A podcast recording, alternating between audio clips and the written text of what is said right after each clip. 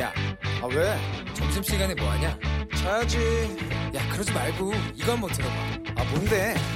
지금 당장 라디오를 켜봐 나른한 오후 깨울 시사 토크쇼 모두가 즐길 수 있고 함께하는 시간 유쾌하고도 신나는 시사 토크쇼 오태훈의 시사본부. 네, KBS 라디오 오태훈의 시사본부 2부 시작하겠습니다. 청취자 여러분들의 참여 기다리고 있습니다. 샵 9730으로 의견 보내주시면 되고요. 짧은 문자 50원, 긴 문자 100원. 어플리케이션 콩은 무료로 이용하실 수 있습니다. 팟캐스트와 콩, KBS 홈페이지를 통해서 시사본부 다시 들으실 수 있고 유튜브를 통해서도 만나실 수 있습니다. 유튜브에서 일라디오 혹은 시사본부 이렇게 검색하시면 영상으로 확인하실 수 있다는 것 알려드리겠습니다.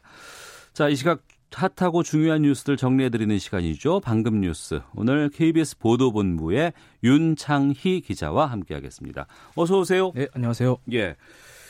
어, 어제 추미 법무부 장관 그 청와대 하명 수사 선거 개입 의혹에 대한 법무부 공소장 비공개 결정 정당하다고 강조를 했었는데 네. 이 공소장의 전문 네. 이게 언론에 공개가 됐어요. 네, 그렇습니다. 먼저 배경을 좀 말씀드리면요. 어제 추 장관이 서울 서초동 대검을 찾아서 윤석열 검찰총장을 만났습니다. 네.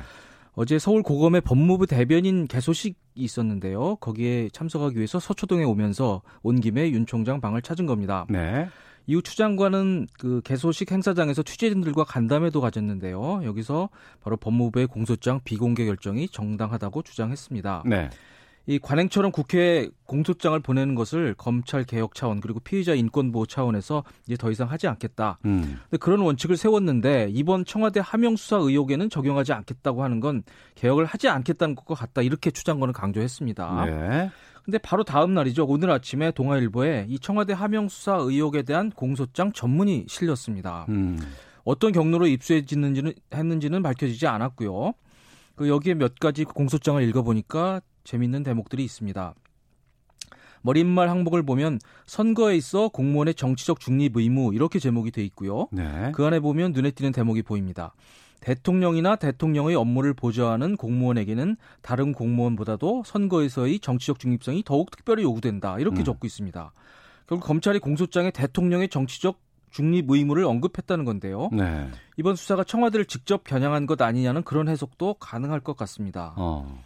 그리고 구체적 혐의를 보면요. 역시 눈에 띄는 건 청와대 일부 비서들이 이 울산시장 선거에서 더불, 더불어민주당 송철호 후보 당선을 돕기 위해 개입했다는 겁니다. 그 김기현 당시 현직 시장의 공약에는 산재모 병원이라는 게 있습니다. 예. 근데 이 사업을 하기 위해서는 정부의 그 예비 타당성 조사, 예타라 그러죠. 이걸 통과해야 되는데 이 사업은 예타의 벽을 넘지 못했습니다. 음. 그런데 검찰 공소장을 보면 청와대 한병도 정무수석, 이진석 사회정책 비서관 등이 선거에 영향을 미치기 위해서 이런 탈락 결정을 선거를 앞둔 직전에 하도록 기획재정부에 지시했다는 겁니다. 네. 실제로 지방선거를 20일 정도 앞둔 2018년 5월 28일에 이 예타, 탈, 예타 탈락이 발표가 됐고요. 이 송철호 후보는 TV 토론에서 상대편 김기현 시장을 상대로 바로 이 산재무 예타 탈락 뉴스를 거론하며 공격했다라는 게 검찰의 주장입니다. 음. 이런 혐의들을 적용해서 송철호 울산시장과 한병도 전 정무, 청와대 정무석 등 13명이 기소가 됐고요. 하지만 이런 공소장은 어디까지나 검사가 법원에 제출한 문서에 불과합니다. 네. 검찰의 주장 시각일 뿐이고요. 음. 앞으로 이 기소 사실의 진위에 대해서는 양축이 다툴 것이고 최종적으로는 법원이 결정하게 될 것입니다. 음, 알겠습니다. 자, 신종 코로나 바이러스 문제도 좀 짚어보겠습니다. 중국에서 이 코로나 바이러스, 신종 바이러스 존재를 세상에 처음 알렸던 중국 의사가 사망했다고. 네, 안타까운 일입니다. 오늘 새벽 2시 58분쯤 중국 의사 리원량이 사망했다고 외신들이 전했습니다. 그는 중국 우한에서 퍼지고 있는 신종 코로나 바이러스를 세상에 처음 알린 인물입니다. 음. 지난해 12월 30일이었습니다. 네. 사스 확진 환자 7명이 발생했다는 병원 문건을 이 리원량은 얻게 됩니다. 그래서 이 내용을 동창 의사 7명이 있는 SNS 단체 대화방에 올렸고요. 그걸 계기로 이 우한 폐렴이 세상에 처음 알려지게 됐습니다. 그는 유언비어를 퍼뜨렸다는 제목으로 끌려가서 중국 공안에서 고초를 치렀습니다. 네. 이후 그는 환자들을 돌보다가 지난달 10일 기침과 발열 증세를 보여 입원을 했고요. 최근 상태가 악화돼 중환자실에서 치료를 받던 중이었습니다. 그는 신종 코로나 바이러스 발생 초기 이 사실을 은폐 축소하려던 중국 당국의 어두운 모습을 세상에 알린 상징적인 인물로 지금 부각되고 있습니다. 음. WHO는 트위터를 통해서 리월량의 죽음에 대해 큰 슬픔을 느낀다. 그가 바이러스 퇴치를 위해 한 일을 기를 필요가 있다고 밝혔습니다. 현재 중국에서는 신종 코로나 바이러스 확진자가 3만 1000명을 넘어섰고요. 사망자는 636명, 에 달하고 있습니다. 우리나라도 오늘 확진자가 한 명 나왔죠. 충남 아산 경찰 인재개발원에서 임시 격리 중인 한 명이 신종 코로나 바이러스 확진 판정을 받았습니다. 네. 24번째 환자고요. 우한 교민입니다. 네. 자, 그리고 미국 어, 대선 레이스 시작됐습니다. 특히 이제 민주당의 경선 레이스가 진행 중이었고 이 결과가 계속해서 늦게 나오고 있다라는 얘기들이 참 많이 있었는데 조금 전에 그 최종 승자가 나왔다고요? 네. 방금 나온 소식입니다. 예. 미국 민주당 아이오와 코커스 당원 대회 최종 승자가 피트 피트 부티지지 음. 전 인디애나주 사우스밴드 시장이 최종 승자가 됐습니다. 버니 샌더스 상원 의원을 눌렀고요. 네. 이 피트 부티지지는 미국 해군 예비군 정보장교 출신으로 알려져 있습니다. 음. 이 득표율은 굉장히 박빙이었습니다. 부티지지가 26.2% 그리고 이 샌더스가 26.1%로 아주 간발의 차였죠. 예. 3위는 엘리자베스 워런 상원 의원이 18% 그리고 어. 조 바이든 전 부통령은 4위에 그쳤습니다. 조 바디, 바이든이 4위. 4위가 네, 그렇습니다. 예. 근데 이번 경선을 놓고 신뢰성 논란이 좀 일고 있습니다. 이게 민주당 아이오와 경선을 한 게 지난 3일입니다. 현지 시간 기준으로. 네. 근데 집계 과정에 어떤 기술적 오류로 이튿날 오후에야 중간 개표 상황이 처음 발표됐고요. 음. 최종 결과는 이제 나온 겁니다. 네. 그 현지 시간 6일 밤에 나온 거니까 투표로부터 사흘이 걸린 겁니다. 어. 네. 그래서 이 과정에서 부티지지와 샌더스는 서로 자신이 승리했다고 주장하면서 신경전이 펼쳐졌고요. 예. 이번 최종 결과에 대해서 샌더스 측은 의문을 표시하고 있어서 음. 민주당 경선이 출발부터 파열음을 내고 있는 상황입니다. 네. 야구 소식 가지고 오셨는데 네. 프로야구 개막 앞두고 있는 상황인데 지금 네. 해외 전지 훈련 한창이라면서요? 네, 그렇습니다. 지금 야구 개막 기다리시는 분들 많으실 텐데요. 예. 예. LG 박용택 선수의 각오가 아주 특별하다고 합니다. 그 LG 박용택 선수는 올해 4, 42세로 프로야구 최고령 선수입니다. 어. 통산 최다 안타 기록을 가지고 있고요. 예. 프로야구 레전드 선수 중에 한 명입니다. 근데 박용택 선수는 올 시즌을 끝으로 은퇴를 밝혔기 때문에 음. 이번이 마지막 캠프 참가입니다. 한국 시리즈 우승이 모든 프로야구 선수들의 꿈인데요. 네. 특히 박용택 선수에게는 이 우승이 너무나 간절합니다. 올해로 프로야구 19년 차 음. 타격왕, 최다 안타, 화려한 기록을 갖고 있고 많은 연봉을 받았지만 박용택 선수는 아직 우승을 한 번도 하지 못했습니다. 그래서 이번만큼은 꼭 우승하기를 바란다고 합니다. 어, 실제로 LG 트윈스 전력이 굉장히 탄탄해졌다고 합니다. 네. 작년에 활약했던 외국인 투수들이 모두 재계약을 했고요. 음. 여기 한화에서 정근우 선수도 와서 올해는 박용택 선수가 올해는 자신의 꿈이 실현될 가능성이 어느 때보다 높다고 자신감을 표시하고 있다고 합니다. 그리고 이 박용택 선수의 목표가 또 하나 있다는데요. 예. 바로 팀 세 번째 영구 결번 선수로 남는 겁니다. 현재 LG는 41번 김용수, 9번 이병규 이 두 선수가 번호가 영구 결번인데요. 이 자신이 가지고 있는 33번 등번호도 영구 결번이 됐으면 하는 희망을 가지고 있다고 합니다. 음, 알겠습니다. 방금 뉴스 KBS 보도본부의 윤창희 기자와 함께했습니다. 소식 고맙습니다. 감사합니다.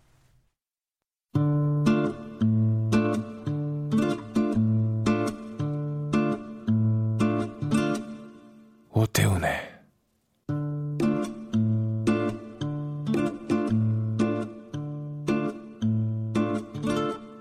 시사본부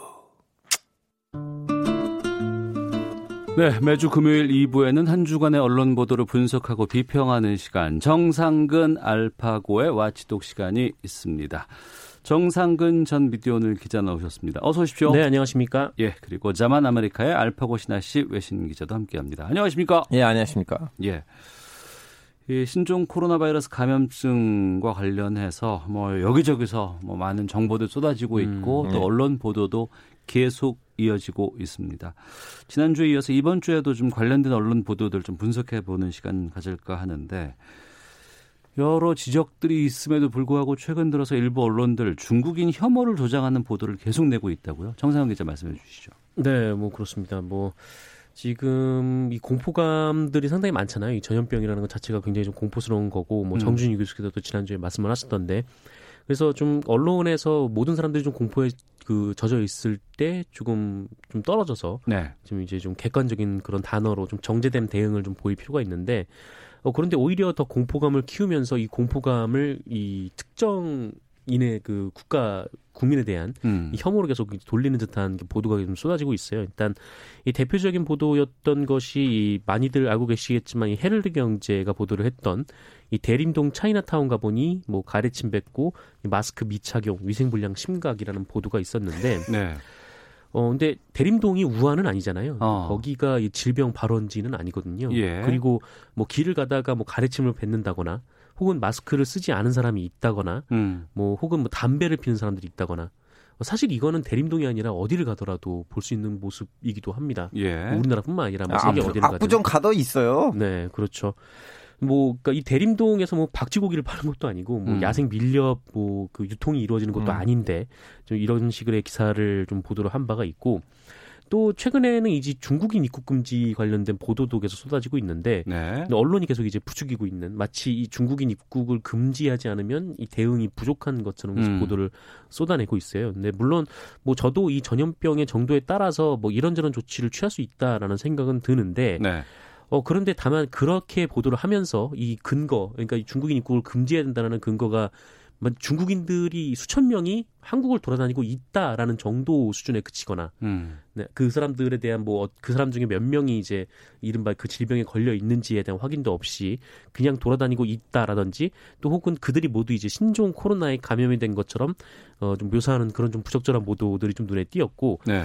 특히 이게 좀 언론이 좀 정파성에서 기반으로 해서 마치 이제 정부가 이 중국 눈치를 보느냐고 음. 뭐 계속해서 이런 중국에 대한 조치를 미비하게 했다라는 식의 보도가 이 우한 그 코로나 바이러스 이후에 처음부터 지금까지 계속적으로 이어져 왔기 때문에 네. 이 명칭에서부터요. 좀 그런 맥락에서 좀 이런 보도의 의도가 좀 의심되는 상황도 있기도 합니다. 음. 알파오 기자가 한국인이잖아요. 예, 한때 외국인이었잖아요. 예. 어.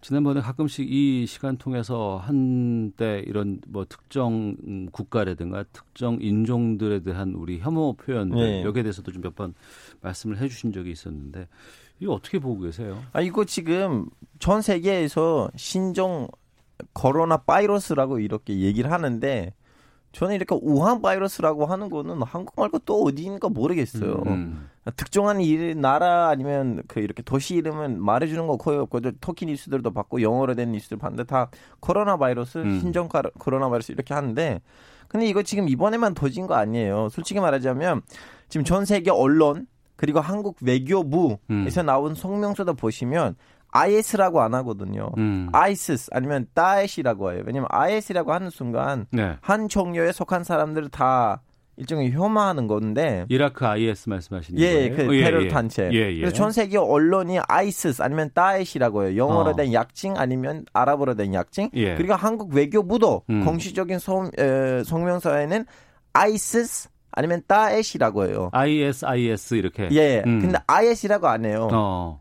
근데 이거는 오래전부터 있는 일이고 음. 이건 좀 약간 이제 이번 신종 바이러스 사태로는 이제 좀 약간 국제 언론이 어떻게 명칭하느냐를 좀 보고 음. 되도록 이렇게 인종차별을 할 만한 여지가 생기는 것들을 피했으면 좋겠어요. 왜냐하면 이제 언론이 이렇게 하면 얼마 전도 일어났잖아요. 그 중국 사람이 길거리에서 저 폭행 당했잖아요. 어. 음. 이렇게 자극을 시키면 그걸 읽는 대중도 어쩔 수 없이 좀 약간 이상한 행동을 할 수가 있어요. 그러면 공포라든가 혐오를 조장하는 이런 기사들을 언론은 왜 쓴다고 보세요? 두 분께서는. 뭐 일단 첫 번째 생각을 좀 해봤을 때 저는 좀 언론이 가지고 있는 좀 상업적인 특성, 이 상업적 네, 특성. 크다라고 봅니다. 그러니까 뭐, 클릭성. 그렇죠. 그러니까 최대한 자극적이고 음. 또 최대한 또 뭐 확대 해석을 해서 사람들 눈에 확 띄어야 사람들은 그 기사를 클릭을 하게 되고 네. 그 클릭 수가 이제 수익으로 이어지는 이 구조, 그러니까 계속 와치독에서도 늘 알파고도 저도 이렇게 얘기를 해왔던 그런 좀 구조들이 좀 문제가 있다라고 한편으로는 생각이 들고 네. 또 하나는 저도 좀 이해가 안 되는데 이렇게 공포와 혐오를 조장해서 뭐 얻을 수 있는 게 또 다른 게 뭐가 있을까라는 생각이 음. 네, 저도 한편으로 또 궁금증으로 듭니다. 네.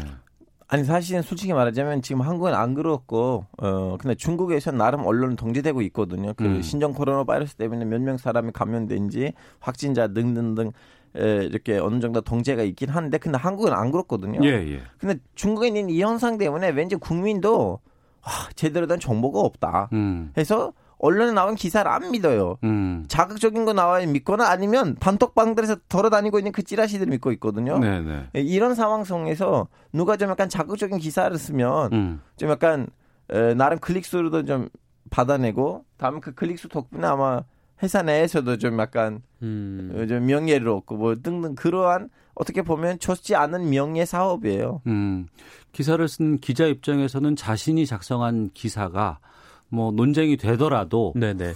어 뭐 포털에 메인에 걸린다거나 아니면 댓글이 많아지고 이러면 좀 많이 좀 좋은가 봐요. 그러니까 많이 읽으면 읽을수록 내부에서는 인정을 받을 수 있는 분위기가 있는 거예요. 언론사 어. 내부 특히 이제 디지털 쪽으로 이제 변해가면서 음. 사실 예전에 이제 신문 보도 같은 경우에야 뭐 뭐 피드백이라는 게 뭐 이게 편지라든지 뭐 우편이라든지 뭐 그 정도 수준인데 네. 지금 이제 즉각 즉각 반응이 되는 거잖아요. 그냥 그 클릭 수가 바로 바로 눈에 들어오고 바로 음. 통계가 나오는 거고 네. 또 댓글들도 이제 바로 바로 달리는 거거든요. 그래서 음. 이 기사가 뭐 화제가 됐고 음. 또 많은 사람들이 읽었다라는 게 또 이제 이 언론사 안에서는 네. 아 잘했다라는 이 하나의 그 업무 평가가 될 수 있는 그런 상황이 된 거죠.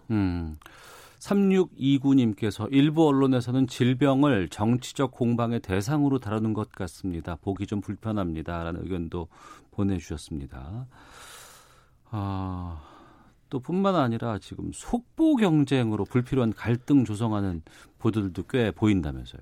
그러니까 그 메르스 당시에 이 한국 언론진흥재단에서 좀 고민을 했었어요. 이 전염병 보도를 어떻게 할 것인가. 네. 이 가이드라인을 좀 어떻게 잡아야 할 것인가 좀 고민을 한 적이 있었는데 여기서 가장 좀 주요하게 논의됐던 게 아, 이런 그러니까 그 사람들이 많은 사람들이 공포를 느낄 수 있는 보도를 접했을 때 가장 중요한 것은 신속성보다는 이 정확성이 가장 필요하겠다라는 어. 결론들이 좀 있었거든요. 예. 그러니까 이게 만약에 당국의 발표가 좀 늦어지더라도 어. 이 언론은 검증하지 않은 내용을 보도를 하는 것보다 이 예. 유언 비어 확산을 방지하기 위해서 음. 공식 발표를 기다리는 게 더 낫다, 이 바람직하다라는 게 이제 그런 좀 논의 내용이었는데 네. 어 그런데 뭐 이른바 이제 그 기성 언론들이라고 하는 매체에서도 뭐 SNS에 돌아다니는 이제 화제의 글들 뭐 화, 그 정체를 추천할 수 없는 동영상들을 그대로 따와서 음. 보도를 내거나 하는 일들이 있었고 또 대표적으로 이런 좀 불필요한 갈등을 조성하는 보도 같은 경우에는 이 중앙일보가 했던 이 천안 선정 아, 예, 보도 예. 같은 것들이 좀 있었습니다. 어, 그러니까 지난주에도 다루긴 했습니다. 네네. 예. 그러니까 1월 28일자 단독 보도였는데, 그러니까 우리 정부가 천안에 그 우한 국민들을 수용하겠다고 공식 발표한 거는 아니었어요. 그러니까 이런저런 얘기가 나오고 있는 와중이었는데, 어 이런저런 얘기가 나오고 있는 와중에 이거를 기자한테 흘린 그 당국자가 저는 일차적인 책임이 있다라고 음. 보지만 뭐 어느 뭐 자료 안에 포함되어 있는 내용이었다고 하더라고요.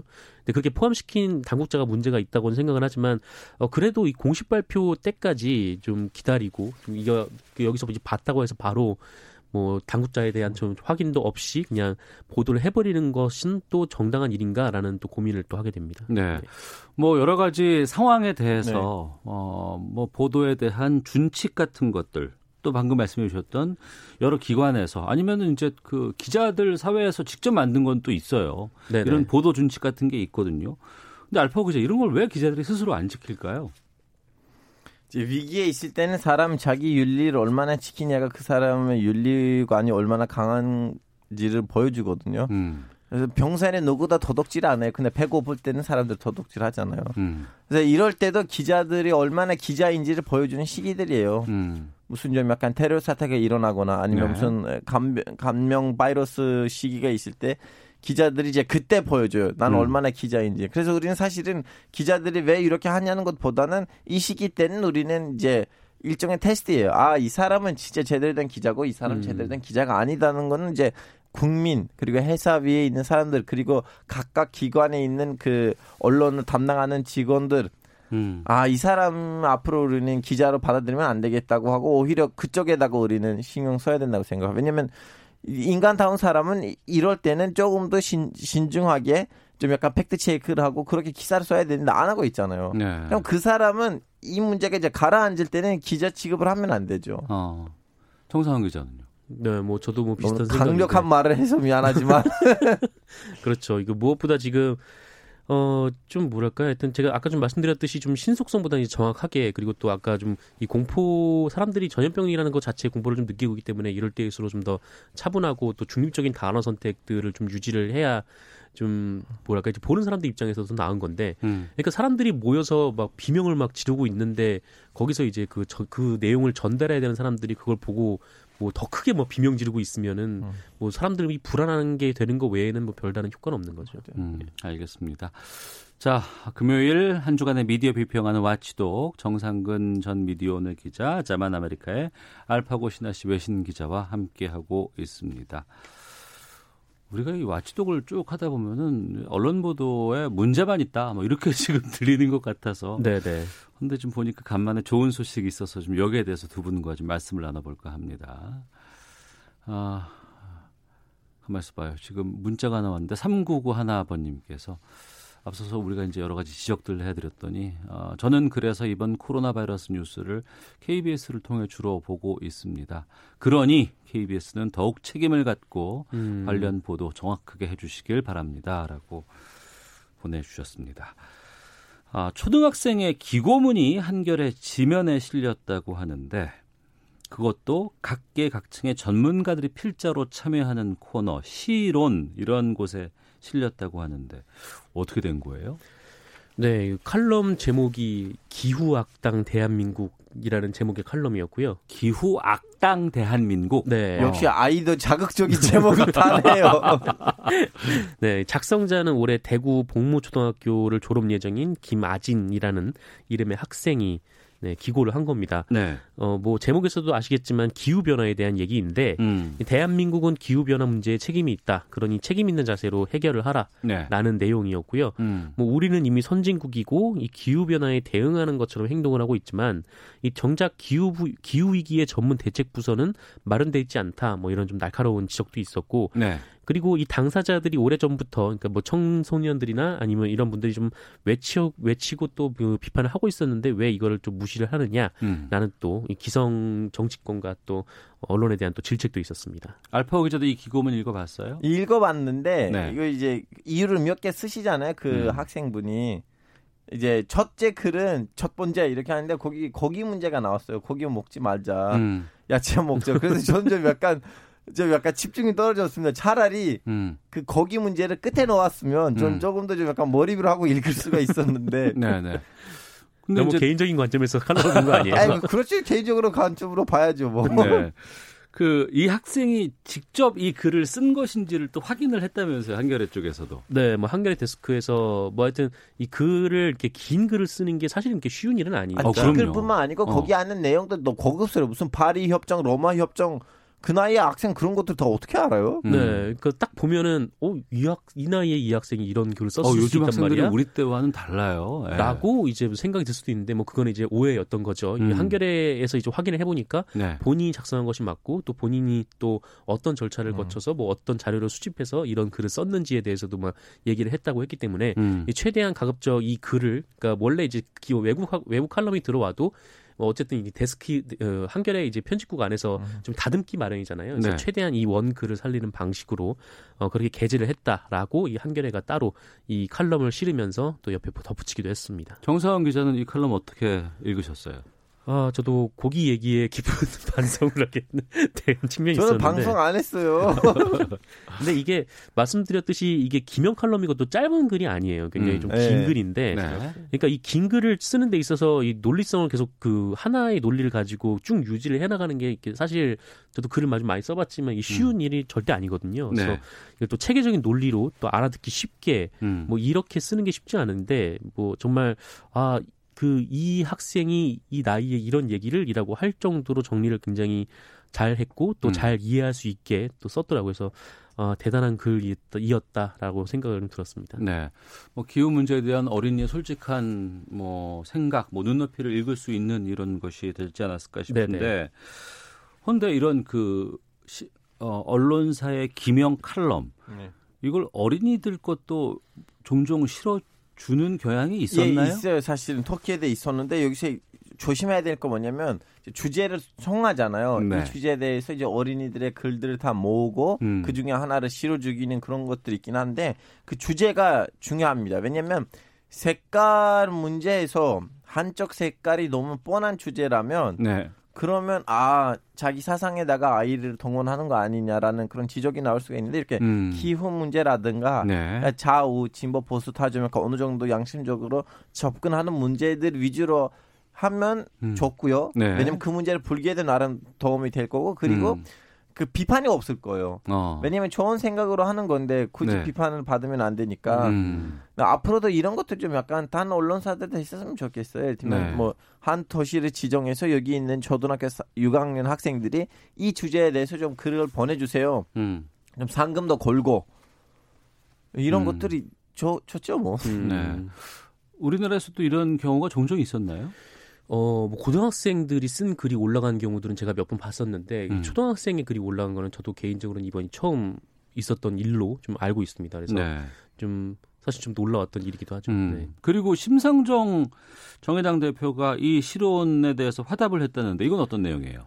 네, 그러니까 같은 매체에 이 기후학당 칼럼 김하진 학생에게 답합니다라는 제목의 칼럼을 기고를 했는데 네. 어, 심상정 대표의 칼럼 내용은 악당의 한 사람으로 책임을 느낀다라는 어. 거였고 또 부끄럽다. 뭐 어른들은 고백컨대 이 돈과 경제성 경제 성장이란 이름으로 이 아진 학생의 미래를 소비해 왔다. 뭐 하지만 기성세대는 절박하지 않기 때문에 이 청년 당사자들이 직접 정치를 할 수 있도록 기회를 열겠다. 뭐 정의당도 맞서 싸우겠다. 뭐 이런 내용이었습니다. 네. 이거는 그 언론사 쪽에서 요청을 한 건가요? 아니면 직접 정의당 쪽에서 거의 아는 하겠다고? 후배들이 있을 거예요.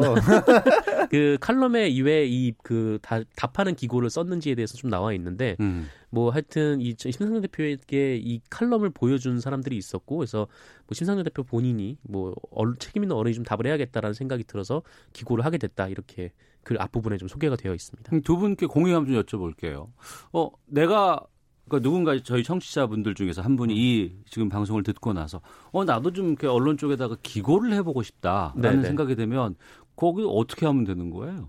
그런 얼, 일, 다 아닌데 일부 언론사에서 음. 그 독자들 아니면 좀 외부의 기고를 받는 그런 라인이가 있어요. 네. 뭐 독자란 같은 건 있을 수는 예, 있는데 네. 이렇게 어떤 김영 칼럼에 내 것이 실려질 수 있을 정도라고 그런 하는 게 자리가 있어요 일부 어. 언론사에는. 예. 근데 문제 뭐냐면 거기 이제 사- 보낸 사람 많으니까 어. 편집자가 거기서 이제 골라줘야 되잖아요. 예, 그래서 예. 보냈는데 선정이 안 되면 섭섭하면 안 돼요. 어.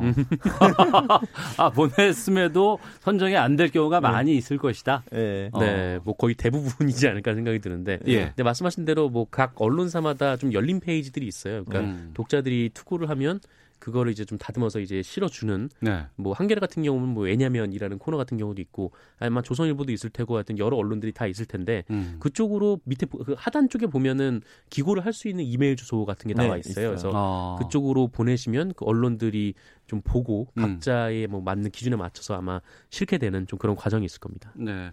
이번에 그 글을 쓴 김하진 학생은 뭐 심상정 대표가 아마 직접 화답했다고 하니까 여러 공론장 역할을 좀 만든 계기가 되지 않았을까 싶기도 하고요. 기후 네. 문제에 대해서 좀 더 관심을 가져야 되고 또 우리 학생들에 대한 입장도 좀 우리가 생각을 해볼 수 있는 그런 계기가 됐고 또 저희 와치독에서도 지금 이 김하진 학생 관련해서 지금 저 다루게 되고 하니까. 이런 기회나 이런 역할들이 좀 많이 우리 사회에 있었으면 좋겠다는 생각이 좀 드네요. 그 어떻게 보면 실질적으로 사회에서 행위제 역할을 하지 않지만 이 사회 구성원들이 좀 약간 목소리를 낼 수 있는 그런 기회들이 있었으면 좋겠어요. 예를 들면 가정 주부들만 음. 한번 이렇게 공론을 해서 뭐 상금 줄 테니까 이 주제에서 육아 육아 문제에 대해서 육아 휴- 휴직에 대해서 좀 서보세 뭐 이제 대충 말했는데 이런 것도 좀 했으면 좋겠어요. 음. 네, 사회에서 보면은 막 SNS나 댓글 같은 경우는 워낙 이제 거칠고 하다 보니까 네. 좀 읽기가 좀 피로하고 좀 그런 경우도 있는데 어. 어, 이렇게 좀 그 좀 그 글이 좀 이렇게 거칠더라도 음. 언론에서 이렇게 정제된 언어로 이렇게 싣고 거기에 대해서 책임 있는 정치인이 또 답하고 좀 이런 과정들이 좀 많아졌으면 좋겠습니다. 알겠습니다. 자, 와치도 마치겠습니다. 정상근 전 미디어오늘 기자, 자만 아메리카의 알파고 신하 씨 외신 기자 두 분과 함께했습니다. 두 분 말씀 잘 들었습니다. 고맙습니다. 감사합니다. 헤드라인 뉴스입니다. 중국 후베이성 우한시에서 귀국해 임시 생활시설에 머물고 있는 교민 가운데 신종 코로나 바이러스 추가 확진자가 나왔습니다. 이로써 확진 환자는 총 24명으로 늘어났습니다. 더불어민주당 이인영 원내대표는 신종 코로나 바이러스 대응 등을 위한 2월 임시국회 일정 협의가 늦어지는 데 대해 유감을 표하고 한국당 마음은 콩밭에 가 있는 게 아닌지 의심된다고 비판했습니다. 자유한국당 심재철 원내대표는 문재인 대통령이 어제 부산형 일자리 상생 협약식과 관련해 부산에 방문한 것을 두고 4월 총선을 앞두고 부산 경남 민심이 심상치 않으니 여당의 선거운동을 돕겠다는 심산으로 부산을 찾은 것이라고 주장했습니다. 서울시는 내일부터 신종 코로나 바이러스 감염증 확산에 따른 자가 격리자 중 시설 보호가 필요한 취약계층을 선별해 서울시 인재개발원 내 생활관에 입소시키기로 했습니다. 지금까지 라디오 정보센터 조진주였습니다. 이어서 기상청의 강혜종 씨입니다. 네, 먼저 미세먼지 정보입니다. 아직은 보통 단계를 유지하는 곳이 많지만 어, 지금 늦은 오후부터는 중서부와 영남 지방의 농도가 높아지겠고요. 내일은 전 지역의 공기가 탁해지겠습니다. 현재 세종은 시간당 평균 30 마이크로그램, 충북 28 마이크로그램으로 약간 높은 편입니다. 추위가 주춤합니다. 한파주의보도 모두 해제가 됐고요. 기온은 빠른 속도로 오르고 있습니다. 영상과 한 끗 차이만 남기고 있는 서울 지방 영하 0.1도 가리키고 있습니다. 낮 기온 서울 3도, 대전 5도, 대구 7도 등 1도에서 11도의 분포를 보이겠습니다. 있습니다. 오늘 점차 흐려지겠습니다. 오후부터 밤 사이에 경기 남부와 영서, 충청 등 중부 일원에서는 눈이 날릴 수 있겠습니다. 내일은 흐리다가 오전부터 맑아지는데요. 중부 지방부터 서서히 맑아지겠습니다. 그러나 새벽부터 아침 사이에 충남 지역과 전라북도, 전라남도는 곳에 따라 눈이 오는 곳이 있겠습니다. 눈의 양은 1cm 안팎으로 내일 눈 내리는 지역 눈이 쌓이거나 눈이 얼어서 도로가 미끄러울 수 있겠습니다. 교통안전에 유의하셔야겠습니다. 건조주의보가 확산되고 있습니다. 중부와 전남 동부, 영남 지역의 대기가 매우 건조하고 그 밖의 지역도 건조해지니까 화재 예방에 신경 쓰셔야겠습니다. 내일 오전까지 강원 산지와 해안에는 강풍이 지나겠습니다. 지금 서울의 기온은 영하 0.1도, 습도는 30%입니다. 지금까지 날씨와 미세먼지 정보였습니다. 다음은 이 시각 교통 상황 알아보겠습니다. KBS 교통정보센터의 이승미 씨입니다. 네, 이 시각 교통 상황입니다. 금요일 오후지만 아직은 도로 상황 여유가 있습니다. 경부고속도로 서울 방향 먼저 청주 휴게소 부근 3차로에는 장애물이 있어서 조심하셔야겠고요. 오산에서는 사고 났던 여파 때문에 2km 구간 정체되고 있습니다. 이후 양재 부근에서 반포까지 밀리고 있고요. 부산 방향은 잠원에서 서초까지 정체인데요. 서초 이후로는 수월합니다. 서울 외곽고속도로 판교에서 구리 방향으로 밀리는 구간은 없지만 성남 부근 지나 운전하실 때 조심하셔야겠는데요. 성남 나들목 부근 1차로에 낙하물이 있습니다. 일산에서 판교 방향으로는 서운 분기점에서 송내 사이 정체고 또 송내 부근 갓길엔 고장난 차도 있어서 주의가 필요하고요. 반대 구리에서 판교 일산 쪽은 장수에서 송내 사이 2km 구간 정체고요. 서양고속도로 서울 방향으로만 금천 부근에서 2km 구간 밀리고 있습니다. KBS 교통정보센터였습니다.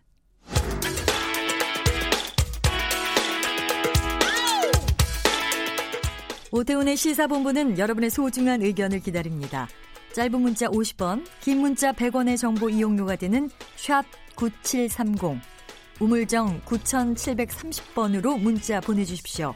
KBS 라디오 앱 콩은 무료입니다. KBS 라디오 오태훈의 시사본부. 지금 여러분은 대한민국 라디오 유일의 점심 시사 프로그램을 듣고 계십니다. 네, 1시 33분 지나고 있습니다. 오태훈의 시사본부 금요 초대석 시간입니다. 1996년에 아유 오래됐네요. 네. 신한국당 공채로 정치권에 입문을 했고요. 2000년에는 이부영 의원의 비서관을 지냈고 이후에 박근혜 대선 후보 공보팀장, 새누리당의 원내대표와 당대표를 지낸 김무성 의원의 보좌관도 지냈습니다. 20년이 넘는 시간 동안 여의도 정치권의 중심에서 활동해 오면서 보수 진영에서 벌어진 일들을 생생하게 목격하신 분이라고 제가 알고 있습니다. 지금은 정치 평론가로 활동하고 계시는데요. 공감과 논쟁 정책센터의 장성철 소장과 함께 이 최근의 공천 상황들 또 전망들 좀 짚어보도록 하겠습니다. 어서 오세요. 네, 반갑습니다. 장성철입니다. 예. 96년부터 활동하셨으면 20년이 훨씬 넘었어요. 그렇죠. 한 25년 된 것 같습니다. 예. 지금은 당적을 없습니다. 예, 네, 저는 무당적입니다. 아, 언제부터 무당적으로 활동하고 계셨어요? 어, 97년도인가요? 네. 아, 아니 아니. 저 2017년도 2017년 예, 대선 즈음에서 네, 네. 그때 제가 이제 그만뒀습니다. 이게 음. 당적을 다 정리했어요. 네. 네. 여당일 때 정리하셨네요, 그러면. 어, 예, 여당 때 정리하고 아, 예, 예. 그랬죠. 네. 어, 알겠습니다. 먼저 현재 시점부터 좀 단도직입적으로 좀 말씀을 좀 나눠볼까 하는데 지금 21대 총선이 4월 15일이니까 이제 한 두 달 조금 더 남은 것 같아요. 각 당의 공천 작업들 이루어지는 것도 있고 아직 좀 삐그덕대는 것도 있습니다. 어떻게 보세요? 지금 공천 한 분은 딱 한 분 계시죠. 종로 음. 이낙연 총리. 네. 그 외에는 이제 공천 작업이 시작이 되는데 음. 평가할 것은 없는 것 같고요. 네. 우려스러운 점이 있어요. 예. 그러니까 민주당은 두 개가 좀 우려스럽고 어. 한국당은 세 개가 우려스러운데 네. 민주당 같은 경우는 지금 20번째까지 영입 인사를 음. 지금 영입 인재를 네네. 당으로 영입했잖아요. 음. 근데 민주당이 그분들을 비례대표에 네. 공천을 어떻게 할 것이냐가 되게 문제가 될 것 같아요. 어. 왜냐하면 준영 동영 비례대표제 때문에 예, 예. 상당히 비례대표 의석을 얻기가 어렵거든요. 어. 그 20명을 어떻게 비례대표 배치하고 아니면은 지역에 배치할 건지 음. 그것이 상당히 좀 난해한 문제인 것 같고요. 그러니까 인재 영입에 대한 부분들을 정리하기가 쉽지 않을 것이다. 그렇죠. 예. 어쨌든 그분들은 어 나 배지 달아줄 거야. 음. 그래서 인재 영입을 어 응낙을 한 건데 음. 그 자리를 배치하기가 좀 쉽지 않아 보이고 예. 또 하나는 대략 70여 명 정도 되는 청와대 인사들과 음. 현역 의원들 여기에 어떤 경쟁을 어떻게 해줘야 되느냐. 네. 청와대 인사들을 어, 어떻게 배려해 줘야 되느냐. 음. 그 부분이 되게 어려울 것 같아요. 네. 그 뭐 그쪽에 대해서는 뭐 약속한 것은 아무것도 없다. 뭐 이런 얘기가 뭐 들리긴 하더라고요. 없지만 예. 지금 경선 과정 중에서 음. 문재인 대통령 청와대 무슨 비서관, 뭐 네. 행정관 이렇게 하면 당내 경선에서는 문재인 음. 대통령을 적극적으로 지지하는 분들이 많거든요. 네. 그러면은 절대적으로 음. 청와대 인사들이 유리하겠죠. 네. 그러면 현역 의원들의 반발은 셀 수밖에 없고요. 음. 그분은 어떻게 잘 제도적으로 정리하느냐 네. 그것이 좀 문제 같습니다. 예. 그리고 한국당은요 세 가지 문제가 있는데 하나는 황교안 대표 리스크예요. 음. 황교안 대표 아직도 본인이 어디에 출마할지 결정을 안 해주고 있잖아요. 오늘 공관이 열리지도 못했습니다. 네, 그 예. 내일 모레 열린다고 하는데 이렇게 하면 공천이 상당히 늦어질 수밖에 없어요. 음. 그 황교안 리스크가 있고요. 또 하나는 통합 신당을 만들자고 하잖아요. 네. 그럼 통합 신당에도 외부에서 들어온 분들 대략 4, 50명의 출마자들을 음. 어떻게 배려해 줄 것이냐. 예. 그분들도 다 지역에 출마하고 싶어 하는데 음. 험지는 안 가려고 그럴 거란 말이에요. 네네. 그러면 그 사람들을 공천을 어느 지역에 음. 어떠한 방식으로 줄 것이냐. 네. 그것도 문제고요. 음. 마지막으로 좀 큰 문제는 TK 지역 의원들 컷오프를 어떻게 할 것이냐. 어. 엊그저께 보면은 이제 강석호 의원이라든가 김광림 의원이 아, 우리 지역 정리하려면 내목부터 쳐라. 이런 식으로 반발이 시작되고 있어요. 음. 이걸 얼마나 매끄럽게 정리하느냐. 이것이 한국당의 공천의 포인트라고 생각됩니다. 결국 보면 뭐 정치권 전반적으로 다 봤을 때는 뭐 배려를 어떻게 할 것이냐, 정리를 어떻게 할 것이냐 이걸 매끄럽게 하는 곳이 강점이 될 수 있겠군요. 맞아요. 그게 좀 불합리하게 되면은 어. 공천 반발 예. 일어나고 그게 또 새로운 신당으로 나타내고 어. 그게 분열로 나타납니다. 예. 분열이 나타나면 선거를 치르기가 상당히 어려워요. 어. 특히 이제 20대 국회 현 국회를 보는 국민들의 시각은 매우 따갑습니다. 가장 낮은 점수를 주고 있는 곳이기도 하고요. 그렇기 때문에 물갈이 해야 된다라는 얘기들은 참 많이 나오는데 물갈이 부분에 대해서는 어떻게 보세요? 소용 없어요. 맨날 물갈이 한다, 판갈이 한다 그러는데요. 예, 예. 매번 국회 때마다 40% 정도의 음. 물갈이가 진행이 됩니다. 네. 다 신인들로 그렇게 채우죠. 음. 근데 그분들이 결국에는 국회에 들어오면 네. 각 당에 들어오면 음. 당론에 따르게 돼요. 네. 그렇기 때문에 극렬하게 싸우게 되는데 이런 표현이 적당할까 모르겠지만 귤이 하남 음. 지역에 가면 탱자로 바뀌잖아요. 예. 좋은 사람이 들어와도 이 정치권에 들어오면 음. 이게 아주 전투적으로 변하더라고요. 아, 그걸 많이 보셨어요? 그럼요. 어. 괜찮고 합리적인 분들도 네. 당론, 음. 그 다음에 우리 대통령 선거 네. 이것 때문에 자신들의 소신과 그 합리성을 잃어버리는 경우가 상당히 많습니다. 어. 그렇기 때문에 그래 뭐 더 나쁜 사람이 안 들어오니까 다행이지 음. 그거를 위안을 삼아야 될지 네. 아니면은 어 물갈이 돼도 별로 소용이 없어 정치권은 바뀌는 게 없어 라고 생각하는 게 맞는 건지 예. 저도 아주 헷갈립니다. 음. 본격적으로 이제 보수 쪽의 좀 상황들을 좀 짚어볼까 합니다. 아무래도 장성철 소장께서는 이제 보수 쪽에서 오랫동안 활동을 해 오신 분이기 때문에요. 지금 공천 작업은 김형호 전 국회의장이 공관위원장 맡아서 진행을 하고 있거든요. 네. 근데 공천이라는 것, 특히 이제 공천을 담당하고 있는 인사의 역할이 중요한 것은 외부라든가 당으로부터 독립적으로 이걸 결정을 해야 된다는 게 중요하지 않겠습니까? 맞습니다. 그 역할은 되고 있다고 보세요. 어, 되고 있다고 보여져요. 어. 왜냐하면 아직 뭐 진행된 것은 없지만 음. 지금 공관위원장이 네. 아, 공관위원 당에서 준 명단 안 받고 음. 내가 한번 꾸려볼게요. 그것을 황교안 대표나 최고위원들이 승낙을 했거든요. 네. 그렇기 때문에 독립적인 그 기구로서의 그 정체성은 지켜나가는 것 같은데 같은데. 기본적으로 음. 최고위원회가 있잖아요. 예, 예. 당의, 당의 최고위원회가 당의 있죠. 최고위원회에서 여러 가지 결정을 하는데 예. 예를 들면은 공관위원장이나 공관위원이 마음에 안 드는 네. 최고위원들이 보기에 불합리한 공천을 했단 말이에요. 음. 그러면 뭐그 공관위에서 올라온 그 명단을 최고위원회에서 거부할 수가 있어요. 네. 어. 자, 이 사람 마음에 안 드니까 이 예. 사람은 다시 심사해라고 어. 공관위에다 넘겨요. 그럼 그건 개입이 되는 거 아니겠습니까? 개입이 되는데 그게 당원 당규에 있는 한, 어, 제도적인 장치예요. 아, 장치입니까? 예, 견제할 예. 수 있는. 어. 그런데 공관위에서 뭔 소리야? 우리가 이 사람들 공천 의결했는데 음. 왜 당신들이 왜 시비를 걸어? 음. 해서 공관위에서 3분의 2 이상 땅땅땅 때리면은 네. 그 사람은 확정이 돼요. 어. 확정이 되는데 네. 여기에 최고위원회에서는 공관위원과 공관위원장을 해임할 수가 있어요. 마음에 안 들면 그것까지 갈까요? 아 그러면 이제 막장 가는 거죠. 어. 그러니까 이제 정권을 줬다고 해도 예. 이러한 견제 장치들이 좀 있다라고 말씀을 드립니다. 음, 알겠습니다. 그리고 또 하나 이번 그 총선의 자유한국당의 포인트는 미래한국당인 것 같습니다. 위성 정당이라고 일컫는. 여기도 공천이 있잖아요. 네. 여긴 이건 누가 할까요? 아 이건 한국당과 황교안 대표가 하는 거죠. 무슨 그러면 안 되는 거 아닌가요?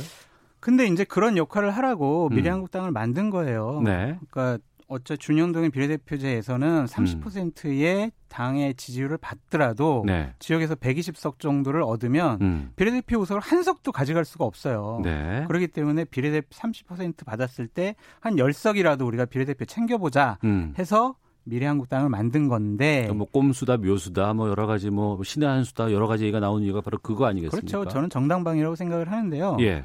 한성규 대표가 얘기를 했죠. 음. 어, 우리 미래한국당 공천 내 맘대로 할 거야. 한국당에서 간섭하지 마. 네. 이렇게 얘기했는데 이것은 그냥 어, 페이크라고 생각을 해요. 어. 여기서 만약 한, 한성규 대표가 아유 저 우리 이 공천은 한국당과 긴밀하게 협의해가지고 하겠습니다. 이러면 예. 국민들이 얼마나 그 혼내시겠어요. 어. 그러니까 독자성을 강조하면서 네. 물밑에서는 한국당의 후보들을 이제 선정할 거다 그런 생각이 드는데 음. 이것도 좀 바보 같은 일이라고 생각이 들어요. 왜냐하면 통합신당을 만들다고 하잖아요. 예. 그러면은 한국당의 의원들 다 통합신당으로 갈 거고, 음. 그럼 한국당은 없어지거나 아니면 그대로 있잖아요. 네, 네. 그럼 비례정당 만들지 말고 음. 다 통합신당으로 가고 비례정당은 그냥 자유한국당으로 만들어 놓으면 어. 그게 더 낫지. 왜 이런 미래한국당을 만드는지 어. 저는 좀 이해가 안 가더라고요. 현 통합신당, 아, 그러니까 현재 자유한국당을 비례정당으로 만들고. 합쳐서 통합신당으로 갈 거니. 네. 그러면 이 자유한국당은 없애지 말고 네. 차라리 그냥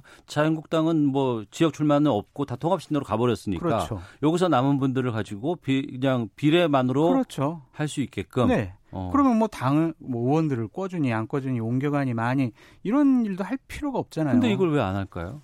생각을 못해서 그런 것 같아요. 아 그래요? 네. 뭐 전에 보시긴 하셨어요? 아니요, 안 했습니다. 알겠습니다. 네. 황교안 대표는 어떻게 될 것 같습니까? 간단히. 황교안 대표는 종로 출마를 하거나 아니면 네. 불출마를 할 것 같습니다. 그건 공관이 요구했다면서요? 공관이 또. 요구인데요. 네. 기본적으로 종로 출마를 너무 늦게 결정을 하면 음. 이거는 비겁자다. 당신은 당선될 험지를 찾아가는 것 아니냐 네. 그런 비판을 받을 수가 많아요. 음. 그렇기 때문에 어느 용산이나 양천이나 이런 데 가지 말고 네. 차라리 불출마 선언을 하면서 나는 음.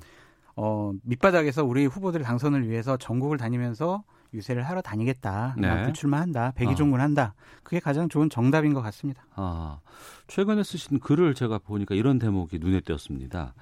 2020년 총선을 앞둔 자유한국당의 모습을 보면서 2016년 총선에 기시감을 느끼는 것이 과연 나쁜 일까? 왜 지금 시점에서 2016년 총선을 떠올리신 겁니까? 그때 이제 청와대와 친박들이 예. 자신들의 입맛에 맞는 의원들을 공천 주려고 대단히 많이 노력을 했어요. 그때 공천위원장이 이한구, 이한구 의원. 의원이었고 네. 그때 이제 옥새 들고 뭐 이런 일이 있었고 네, 네, 네. 어, 180석 간다, 200석 간다라는 그렇죠. 얘기가 아마 지금 시점에서 막 나올 때였었죠. 그렇죠. 그때 야당은 네. 현재 민주당과 국민의당으로 분열이 돼 있었거든요. 그랬습니다. 어쨌든 선거는 분열되면 이길 수가 없는데 음. 우리가 여기서 졌단 말이에요. 네. 왜 졌냐면 국민들을 분노케 만들었어요. 어. 아, 우리가 어떠한 행동을 하더라도 국민은 우리를 지지해 줄 거야. 음. 우리를 뽑아 줄 거야라는 그런 오만한 생각 때문이었죠. 네. 제가 이제 2016년 생각이 난다라는 게 뭐였냐면 제가 이 글을 쓴 거는 두 달 전입니다. 근데 상황은 좀 바뀌었어요. 어. 근데 두 달 전에 어떤 일이 일어났었냐면 어, 총선 공천을 하기 위해서 두 가지 중요한 네. 전제위원회가 있어요. 예. 기본적으로 일들을 하는 그게 하나의 당무감사위원회가 있고요. 당무감사위원회. 네, 그 예. 또 하나는 총선 기획단입니다. 예. 당무감사위원회는 다 가- 당협을 돌아다니면서 아, 이 국회의원, 이 당협위원장 이 일을 잘하나 못하나 평가를 하는 거거든요. 네네. 지역의 주민의 어. 여론도 듣고 예. 점수를 매겨요. 어. 그래서 아, 이 사람은 하위 20%니까 잘라야 돼. 네. 이런 거를 하는 데가 당무감사위원회였고 음. 총선기획단은 총선의 룰이라든지 총선의 기본적인 구도, 명분 이거를 어떻게 잡느냐 그걸 결정하는 곳이었는데 네. 이 중요한 두 군데가 다 옛날에 친박 인사들로 채워졌었어요. 어. 그 사람들이 황 대표 측근이 돼서 예. 이 사람들이 당무감사위원회와 총 총선 기획단을 장악을 했기 때문에 음. 아 결국에는 이러면 자신들에게 좀 쓴소리를 한 비박, 네. 복당파 이런 음. 사람들은 제끼고 음. 친박 인사들만 또 챙기려고 하는 것이 아니냐, 네. 그들에게 유리한 어. 총선 룰을 만들려고 하는 것이 아니냐 그런 어. 생각이 들었습니다. 그 얘기가 2016년에 그 오만한 모습과 비슷하게 투영이 되더라. 그렇죠. 그러니까 어. 예를 들면은 저 여여 여의도 연구원 예, 예. 거기서 이제 여론 조사를 하는데 음. 거기에는 황 대표 측근인 성동규 교수가 그 네. 갔어요. 예. 김세현 그 원장은 그때 잘렸죠. 예, 불출마하고 아- 잘렸죠. 네. 예. 근데 이분이 기본적으로 어, 서청원 음. 대표랑 상당히 가까운 분이에요. 네. 그분의 연구소에 연구원장을 했던 분인데 음. 그분을 이렇게 여연원장으로 했었고 음. 그 다음에 총선의 실무적인 일을 하는 게 사무총장이에요. 네. 그런데 박완수 사무총장 같은 경우엔 이분의 정치적인 멘토가 김기춘 전 비서실장이에요. 음. 그렇기 때문에 아 이게 아직도 김기춘, 서청원 이런 친박의 핵심 인, 인물들 네. 그분들로부터 벗어나지 못했구나라는 음. 생각이 들었습니다. 네. 2016년 당시에는 새누리당 김무성 의원 보좌관으로 활동하셨죠. 맞습니다. 그때 옥새 들고 이제 부산 가셨을 때 안 가셨어요. 옥새는 당의 총무국에 그대로 있었습니다. 아, 어쨌든 부산 가서 고민을 좀 하시는 모습이. 네. 찍혔습니다. 네, 네. 그때 무슨 일이 있었던 거예요? 아 그러니까 이제 청와대에서요 네. 처음에 김무성 대표한테 어, 협상이 들어왔어요. 음. 뭐냐면 자 TK 지역은 우리가 친박 진박 인사들로 다 우리가 마음껏 공천을 할 테니 네. 당신은 부산 경남 지역은 당신이 알아서 해라. PK는 네. 어. 근데 김무성 당 대표가 아 나는 국민 공천하는 게 내 정치적인 소신이다, 내 예. 꿈이다. 어. 거부했어요. 예. 그랬더니 그러면 TK의 반은 음. 우리한테 주고 음. 반은 좀 김무성 대표 당신이 알아서 해라. 예. 그것도 거부했어요. 어. 그랬더니 마지막으로 청와대에서 요청이 온 게 자, 그러면은 유승민 의원을 확실히 자르고 음. 유승민 의원 측근이었던 대여섯 명은 꼭 정리하는 거 네. 그거 받아들여라. 음. 김무성 대표 아 그것도 못 받아들이겠다. 네. 이제 이렇게 된 거죠. 어. 그래가지고 이제 이한구 공관위원장이랑 현기왕 당시 정무수석이 예. 계속 이제 여러 가지 논의를 하면서 김무성 당대표를 배제하고 공천을 좌지우지한 거죠. 음. 그때 마지막에 이제 유승민 의원을 정리를 하겠다라기 네. 하는 전날 김무성 대표가 아 나 이러한 막장 공천에는 음. 나 당 대표 직인을 못 찍겠다 네. 하고 부산으로 내려간 거예요. 음. 당 대표 직인이 왜 중요하냐면 선거관리위원회에 자, 이 사람은 우리 당 후보입니다라고 공천장을 줘요. 네. 그때 당 대표 직인이 없으면 음. 그거는 무효가 돼요. 네. 이 사람은 출마할 수가 없어요. 음. 그래서 이제 그 당 대표 직인을 뭐 옥새다. 네. 그래서 옥새를 들고 뭐 부산에 가서 태업을 한 거 아니냐. 음. 그런 얘기가 많이 나왔는데 옥새는 당 총무국에 보관돼 있었습니다. 네. 결국엔 그 소동을 벌이고 나서 어, 총선은 패배하게 됐죠. 그렇죠. 예. 그 일당을 민주당에게 뺏기고 말았습니다. 맞습니다. 최근에 쓰신 글에 보니까 자, 지금의 한국당은 4년 전 보수를 패망의 길로 이끈 친박의 소나기에 다시 들어갔다. 이름만 달라졌다. 친황으로 말이다. 이런 구절을 봤습니다. 이 근거는 무엇인지도 좀. 그러니까 아까도. 이제 말씀드렸듯이 여연 원장이나 네. 그 다음에 뭐 저 사무총장이나 그리고 이제 정책위 의장이나 이런 분들이 다 박근혜 때 청와대나 음. 그 행정부에서 되게 중요한 역할을 많이 했던 분들이고요. 네.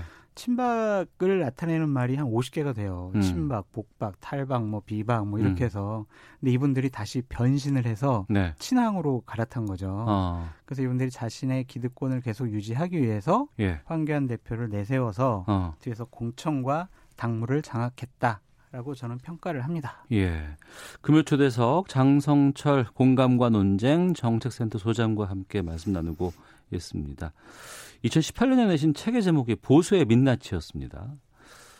아, 그동안 일하고 경험했던 보수의 민낯을 한마디로 정의를 하자면 어떻게 말을 하실까 궁금합니다. 그러니까 반성과 책임이 없는 거예요. 어. 그러니까 박근혜 대통령이 탄핵을 당해서 또 감옥도 가 계신데 음. 책임지겠다라는 친박 의원들이 한 명도 없어요. 네.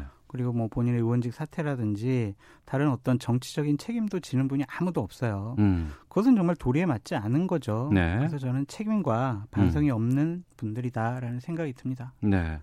지금 한창 이루어지고 있는 지금 또 월요일로 연기가 됐습니다만 뭐 여러 가지 뭐 공관이라든가 이런 역할들도 나오고 있는데 자유한국당 공천은 어떻게 해야 한다고 보세요? 기본적으로 친박 핵심 인사들 한 10명 정도는 어. 꼭 이번에는 예. 저 공천을 주지 말고 음. 정리를 해야 될 것 같아요. 네. 왜냐하면 문재인 정권이 여러 가지 좀 국민들로부터 마음이 멀어지는 음. 그러한 일들을 하고 있는데도 자유한국당으로 지지가 옮기지 않는 거 보면 이런 음. 면이 있는 것 같아요. 뭐냐면 아 나 문재인 정권 싫은데 네. 나는 한국당 자유한국당을 지지하면 음. 옛날에 박근혜 이명박 때 시절로 되돌아갈 것 같아. 음. 라는 그런 생각 때문에 지지가 안 온다고 보여지거든요. 네. 그러면 자 우리는 그 전에 박근혜 시대에 그런 정당이 아니야라고 얘기를 해줘야 됩니다. 국민들한테 보여줘야 되고요. 음. 네. 그러려면 인적 청산이 가장 큰 기본 전제 조건이라고 생각이 들기 때문에 음. 친박분들 좀 정리하고요.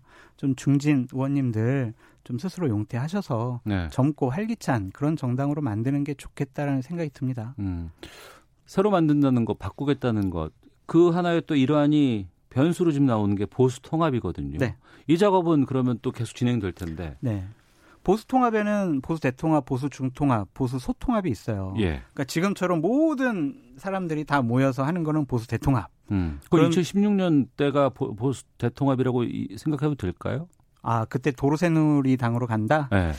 그거를 좀 벗어나, 그거, 그게 맞다고 보여져요. 그러니까, 어. 아니, 맞다, 옳다라는 게 아니라, 예, 예. 그게 이제 보수 대통합의 가장 기본적인 전제 조건이라고 보여지고요. 어. 보수 중통합 같은 경우에는 유승민 의원이 좀 빠지고, 음. 그 다음에 이제 좀 유승민 의원을 따르는 몇몇 세보수당의 의원들이 네. 참여하고, 음. 그 다음에 혁신과 통합위원회에 참여하는 분들이 합류하는 네. 그런 거를 좀 중통합이라고 보여지고요. 소통합은 음. 세부수당 유승민 대표의 계열 분들은 안 오고 네. 현재 있는 혁신과 통이 통합 음. 위원회에 있는 분들만 참여하는 걸 소통합이라고 보여지는데 네. 하여튼 보수 통합의 가장 큰 걸림돌은 유승민 대표라 볼 수밖에 없어요. 아, 그래요? 왜냐하면 어. 세부수당 같은 경우에는 요구 전제 조건이 딱 하나예요. 네. 물론 이분들이 자 보수 보수 재건의 3원칙 이거를 음. 지켜라라고 하지만 네. 결국에는 자 우리 세부수당 8명 국회의원 있어. 음. 이 사람들 공천 어떻게 해줄 거야. 네. 빨리 황교안 대표 공천 확실히 담보해. 음. 이거를 황교안 대표가 아직은 약속을 못했다라고 보여져요. 네. 그래서 지금 유승민 대표도 아유 그러려면 우리 그냥 선거연대나 하자 이런 식으로 나가고 있는데 유승민 대표도 자기의 좀 기득권 좀 버리고 음. 황교안 대표도 내려놓는다고 하셨으니까 네. 좀더 내려놓고 어. 보수 대통합이라는 큰 흐름에 모두 다 동참했으면 좋겠다라는 생각이 들더라고요. 예.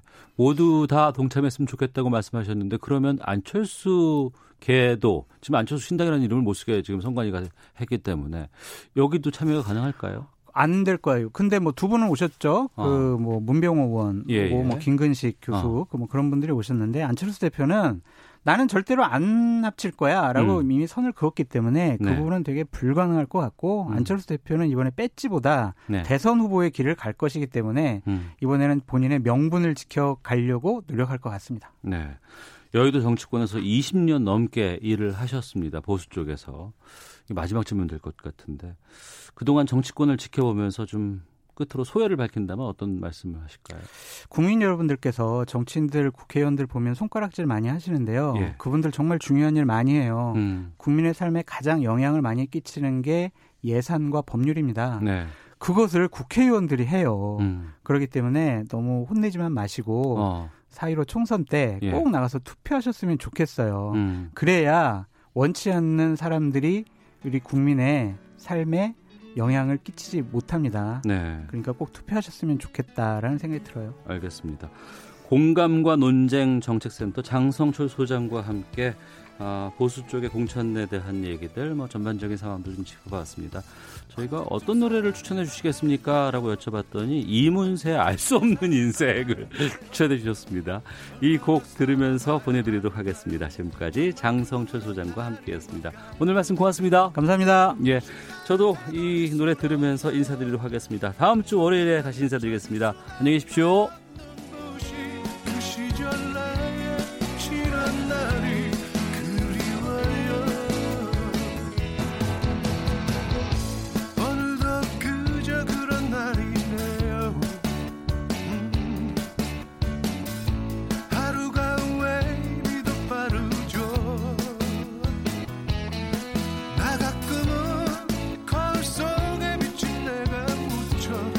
어색하죠.